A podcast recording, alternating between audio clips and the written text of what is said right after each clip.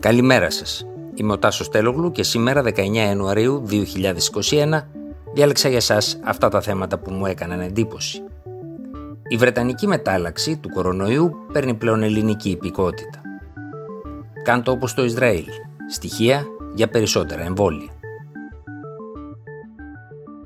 Το Βρετανικό στέλεχος Β117 του κορονοϊού που παρουσιάστηκε στο Ηνωμένο Βασίλειο για πρώτη φορά στις αρχές Δεκεμβρίου εμφανίζεται τώρα και μέσα στην ελληνική κοινότητα καθώς σε δύο περιπτώσεις φαίνεται ότι ένα τέτοιο στέλεχος έχει καταγραφεί στο εσωτερικό της χώρας. Προηγουμένως, οκτώ κρούσματα του μεταλλαγμένου στελέχους είχαν καταγραφεί από το Εργαστήριο Γονιδιώματος της Ακαδημίας Αθηνών από ανθρώπους που προέρχονταν από τις πύλες εισόδου. Αυτό συνέβη την ώρα που άνοιγαν τα καταστήματα και με τα σχολεία εν λειτουργία, ενώ και χθες ο αριθμός των κρούσματων φαινόταν περιορισμένος. Σύμφωνα με τα στοιχεία που δόθηκαν στη δημοσιότητα χθες Δευτέρα, όπου γίνονται συνήθως λιγότερα τεστ, καταγράφηκαν 320 κρούσματα με 322 διασωληνωμένους και 19 νεκρούς. Εκτός μέθνο συλλεύονταν πάνω από 1000 άτομα. Η κυβέρνηση αντιμετώπισε τα καλά αυτά νέα με αυτοσυγκράτηση, πρώτον εξαιτίας της εμφάνισης της Βρετανικής μετάλλαξης στην κοινότητα και δεύτερον από την προηγούμενη εμπειρία της εκτείναξης των διασωληνωμένων στη Θεσσαλονίκη που από 94 άτομα στις 25 Οκτωβρίου του 2020 φτάσαν στα 223 στις 10 Νοεμβρίου του ίδιου χρόνου.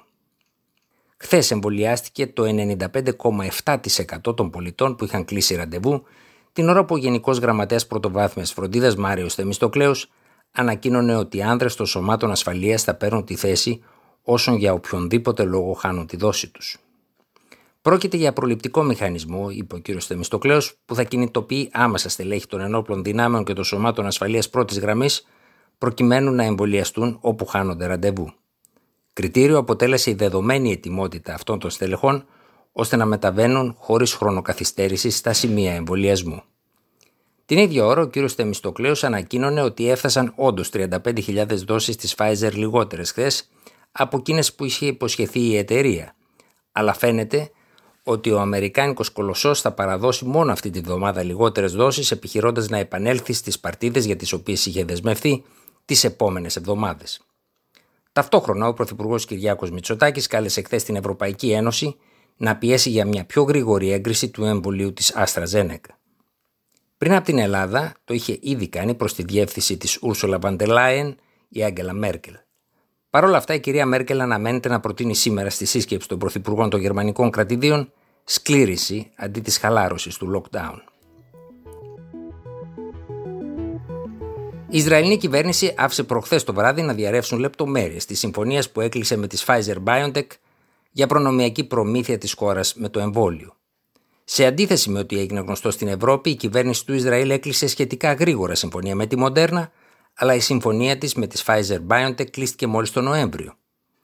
Το θέμα φαίνεται ότι είχε συζητηθεί στο σχετικό επιτελικό όργανο της Ισραηλινής κυβέρνησης και ένας από τους παρευρισκομένους είχε ρίξει την ιδέα σύμφωνα με τον Ισραηλινό τύπο να επευθυνθεί το Ισραήλ στην εβραϊκή συνείδηση του Διευθύνοντο Συμβούλου της Pfizer Μπουρλά. Όμως ένα άλλο μέλος του οργάνου αντιπρότεινε να δώσουν στην Αμερικάνικη εταιρεία αυτό που τόσο χρειαζόταν, δηλαδή τα ανωνυμοποιημένα στοιχεία από τους εμβολιασμούς 7 εκατομμυρίων Ισραηλινών κάτι που θα μπορούσε να χρησιμεύσει στην Pfizer σαν μια γιγαντιά μελέτη της φάσης 4, εκείνης δηλαδή που ακολουθεί της έγκρισης του φαρμάκου.